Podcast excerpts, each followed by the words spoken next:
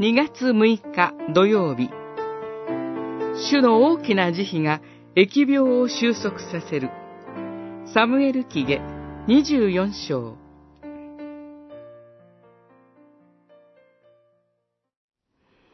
ダビデはガドに言った。大変な苦しみだ。主の御手にかかって倒れよう。主の慈悲は大きい。人間の手にはかかりたくない。24章14節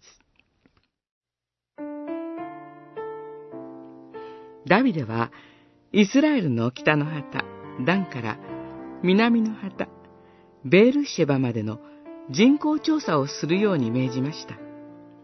これが重い罪であったと彼は認めます。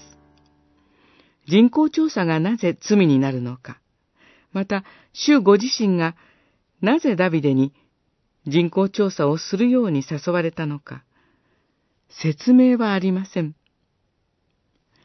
罪を認めるダビデに、預言者ガドは七年間の飢饉か、三ヶ月間敵に追われることか、三日間の疫病かを選ぶようにという主の言葉を伝えます。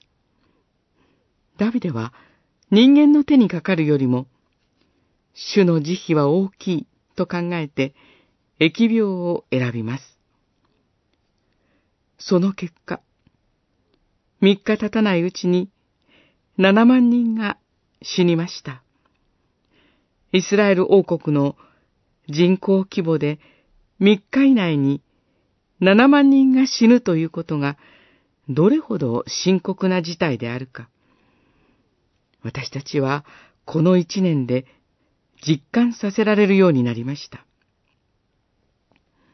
主は、エルサレムにまで手を伸ばそうとする見つかいに、もう十分だ。